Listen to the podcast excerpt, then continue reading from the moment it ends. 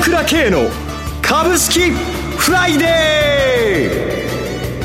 ー。この番組はアセットマネジメント朝倉の提供でお送りします。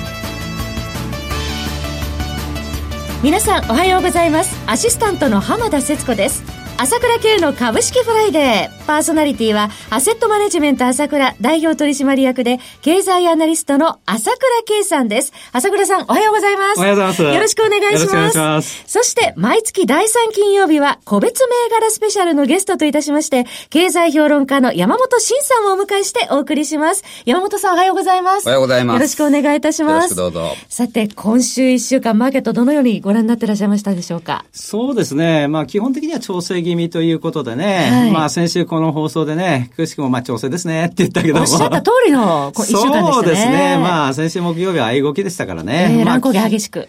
まあどちらかというと、まあ、相場に精通してる人は、まあ、非常に見やすい相場じゃないですか。あの、要は、あ、ここで調整だなとか、はい、昨日で言えば、あ、おとといね、25日線に近づいたから、ここで反発だなっていうのが、まあ、結構こう、まあ、教科書通りに出てるっていうことですね。今日も反発でしょうけどもね。となると、まあ、月内ぐらいはね、ちょっとこう、まあ、ここで上がって2万3000円超えてどんどんどんどん行くっていう展開にはなりませんから、おそらくまあ、ボックス的にうろうろうろうろ動くわけだけども、これがまたいいわけよ。要は、年末年始の大浜高に向けて、エネルギーをたっぷり食べますよと。こういう展開で、綺麗な大相場の走りなんですよ。その教科書通りに出てるんで、はい、非常に見やすくて、儲けやすい相場だと思いますよ。もう今大相場の中にいるということですね。始まったばかりじゃないですか。この間16日連投なんていうことはありえないんだから。10月。ありえないことが起こってるということは、大きな相場が始まってるということと、それからもう一つ、この間も言いましたけど、日本の経済が来年ぐらいから変わってくるんですよ。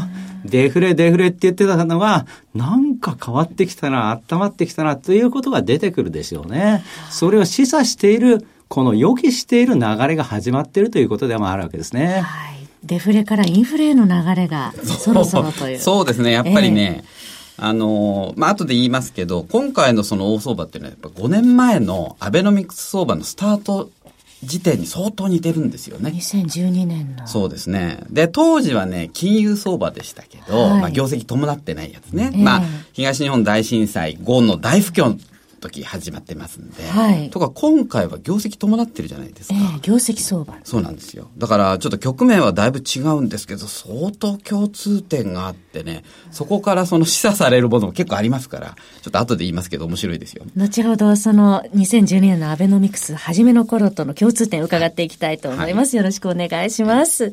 さて、朝倉さん、今月夕刊富士の株ワングランプリのグランドチャンピオン大会でアセットマネジメント朝倉の長谷川さん、相変わらず大活躍のようですね。そうですね。僕は本と当社のスタッフ頭が下がりますね。なんでこんなにいい銘柄を見つけてくるのって感じで、ええ、もう、長谷川、これ今回2週間の勝負なんですけれども、はい、まああ、おそらく優勝か2位でしょうということで予選通過ということと、はい、次は長瀬が出ますからね。長瀬さんが。いいですよ。うわどんどんどんどん出てこられるということでね、すごいですね。今回長谷川さん、小型の工業績の銘柄に注目されたんですよね。そうですね。長谷川ピックアップした銘柄、まだ2週間ですけどもね、はい55%上がっちゃってるので、もう、これ全くまあ、私前から言ってるけど実力ですよね。ええー、まあ、カバングランプリのの企画っていうのはね、本当に面白いんですけれどもね。まあ、こうやって実力が出せるだけ良かったなと思いますね。プロが戦うっていうことですからね。そうですね。そして、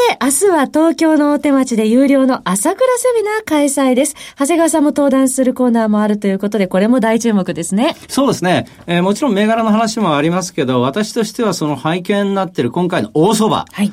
あこれのですね、まあやっぱりその、いわゆる今までのこととかね、いや、日本の今までの流れとかね、なぜここで相場なのかということですね、この相場の背骨になっているところをですね、しっかり話していきたいと思いますね。はい。えー、まあそれからまあ、イスラエルも面白かったんで、イスラエル行った方がいいですよっっていうこともですね、えー、いろんなこんな技術もありました、あんな技術もありましたと、はい、それから風景こんなでしたよと、ことも含めてですね、まあ我々言った企業企業訪問も含めて、じっくり話したいですね。それはセミナーでということですね。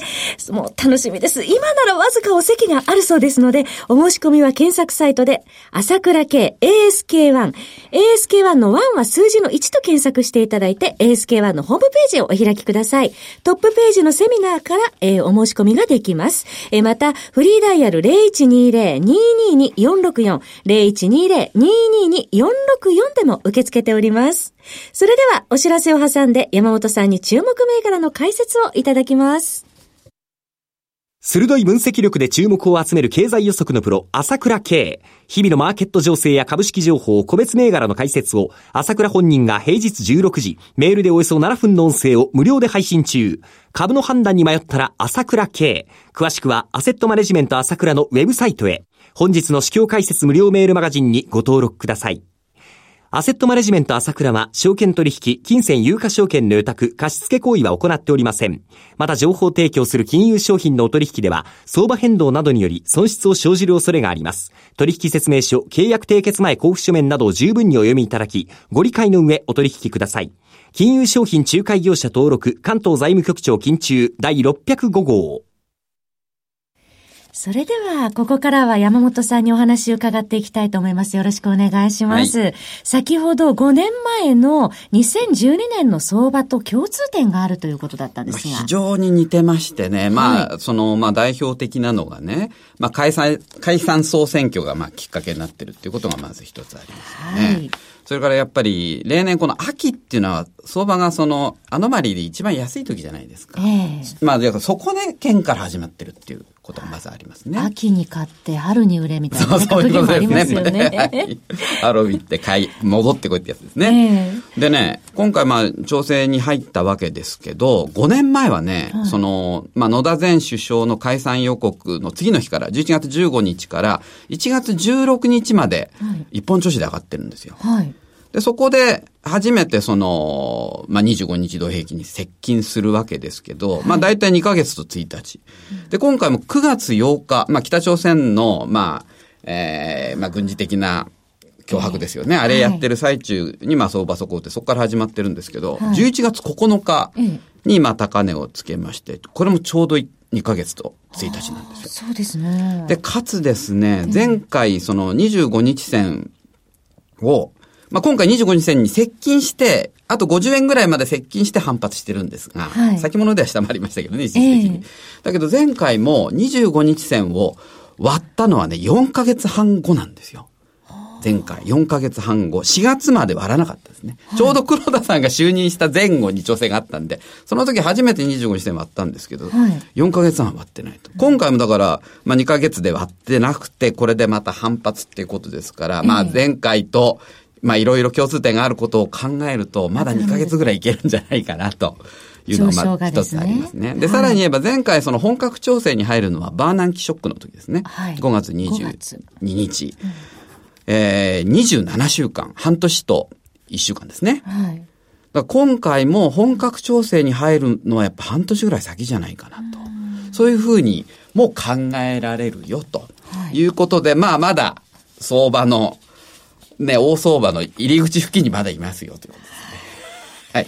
まだしばらくはね、上昇が期待できそうということですね。はい、それでは、ここからは注目されている銘柄、お願いします。はい、じゃあ、まずあのー、これ、佐川急便の IPO が12月3日でしたかね、決まったので、それの関連銘柄で、フューチャー。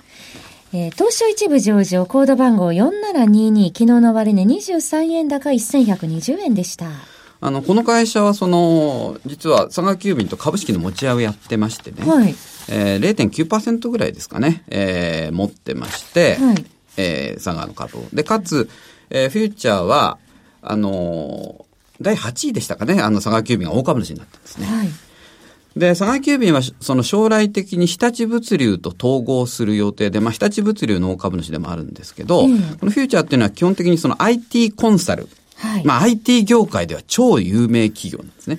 セブンイレブンのシステムを組んだことで知られるその金丸さんっていう、創業社長がいらっしゃるんですけど、はい、この方今、えー、政府の規制改革会議の、え議長代理、まあ事実上の仕切り役になってまして、そうなんですね。いろんな面でも影響力のある人ですね。ちょっとまあ、そういう点でも、まあ、佐川の IT のシステムやってるっていう点でもちょっと面白いかなと思いますね。はい。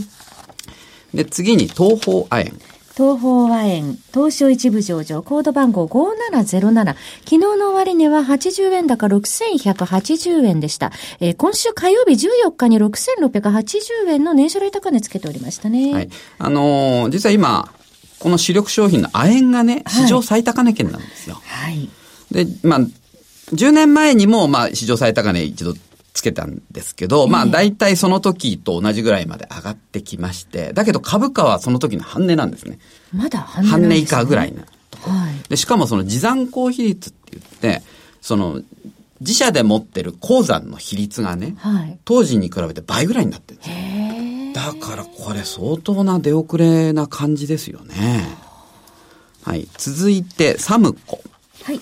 サムコですね。コード番号3436、東証一部上場です。昨日の終値が58円安、2879円。今週火曜日14日に3000飛び55円の、えー、こちらも高値つけておりましたね。あの、まあ、これはあの、まあ、業績が絶好調なことと、まあ、シリコンウェハーの、はいまあ、世界御三家の一社ですけど、えー、あの、MSCI の指数に採用されたっていうね、まあ、それもあって、はい、急騰した面があるんですけど、はい、今ね、やっぱりその、半導体、まあ、シリコンの、えスーパーサイクルですね。うん、これがもうずっと継続してまして、はい、で、一番その、今、まあ、要は、フラッシュメモリーが足りなくてね、任天堂のスイッチがなかなか供給できないとかいろいろありますよね。はい、一番足りないのは実はこのシリコンウェハーなんですよ。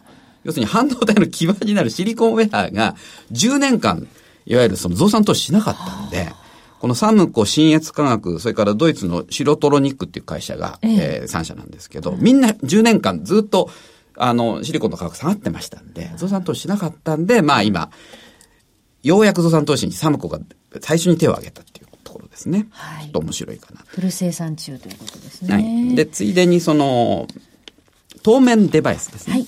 当面デバイスは半導体商社ですね。はい、東証一部上場、コード番号2737です。昨日の終値150円高の3395円。11月9日に3485円の上場来高値つけておりましたね。はい、これはトヨタグループ、まあトヨタ通商の、えー、金会社で、はい、えー、韓国のサムスンのメモリーをメインに扱ってまして、ええ、これは今、業績これからトヨタ向けにも相当売れるでしょうかね。はい、そうですね。楽しみですね。えー、注目銘柄ご紹介いただきました。そろそろお別れのお時間です。今朝はゲストとして、経済評論家の山本慎さん、パーソナリティはアセットマネジメント朝倉代表取締役、経済アナリストの朝倉圭さんでした。お二方ともどうもありがとうございました。失礼しました。私、朝倉慶が代表を務めます、アセットマネジメント朝倉では、SBI 証券、楽天証券、証券ジャパン、ウェルスナビの口座開設業務を行っています。私どものホームページから、両証券会社の口座を作っていただきますと、週2回無料で、銘柄情報をお届けするサービスがあります。ぜひご利用ください。それでは今日は週末金曜日、頑張っていきましょうこの番組は、アセットマネジメント朝倉の提供でお送りしました最終的な投資判断は皆様ご自身でなさってください